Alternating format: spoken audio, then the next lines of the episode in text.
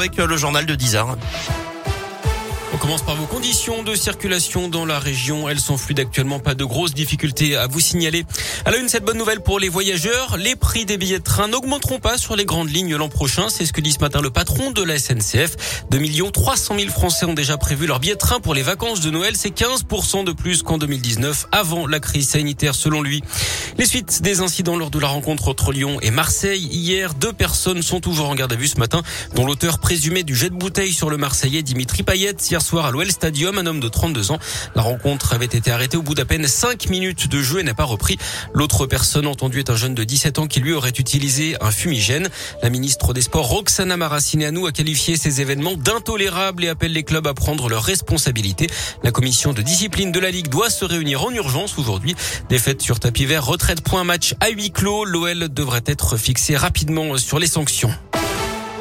La cinquième vague de l'épidémie progresse à un rythme fulgurant. Ce sont les mots du porte-parole du gouvernement, Gabriel Attal. Le nombre de contaminations a augmenté de 82% en une semaine. Encore près de 20 000 nouveaux cas ce dimanche. Plus de 8 000 patients hospitalisés. En Martinique, un appel à la grève a été lancé, grève générale, notamment pour dénoncer l'obligation vaccinale des soignants et la hausse des prix du carburant et du gaz. En Guadeloupe, le démantèlement des barrages bloquants a commencé, mais les violences se poursuivaient hier. Le rectorat a d'ailleurs suspendu l'accueil des élèves hein, dans les écoles, les collèges et et les lycées aujourd'hui. Les renforts de policiers et de gendarmes envoyés de métropole, notamment 50 membres du GIGN et du RAID sont arrivés samedi soir dans l'île. Le reste de l'Europe qui est également sous tension avec des émeutes tout le week-end aux Pays-Bas. L'Autriche, elle, entre aujourd'hui dans un nouveau confinement qui va durer au moins trois semaines.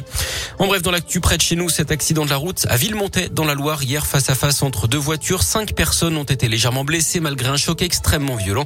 Les victimes ont été transportées sur les hôpitaux du secteur. Le début d'un procès à Lyon aujourd'hui. Six personnes soupçonnées d'un braquage de fourgon en Suisse et arrêtées en 2017 en France. Le butin voisinait les 40 millions d'euros. La fin de la polémique des cloches dans un village du Puy-de-Dôme. Les habitants du hameau de Bois-Séjour dans la commune de Serra ont voté pour le maintien des cloches la nuit entre 22h et 7h du matin ce week-end. L'actu, c'est également ce drame à l'étranger. Une voiture a foncé dans la foule rassemblée pour une parade de Noël dans le Wisconsin aux États-Unis. Le premier bilan fait état de cinq morts et une quarantaine de blessés. Une enquête est ouverte. Le conducteur a été interpellé. Le soulagement pour les amateurs de la famille royale. La reine Elisabeth II est réapparue officiellement hier.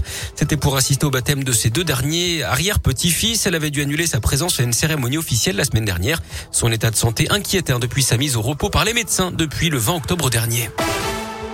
On parle de sport et de foot, mais sur le terrain avec la belle victoire de Saint-Etienne à 3 hier, 1-0. Clermont a été dominé par Nice à domicile de 1. Au classement, Lyon est 10 avec donc un match de retard. Clermont est 18e et Saint-Etienne juste derrière 19e.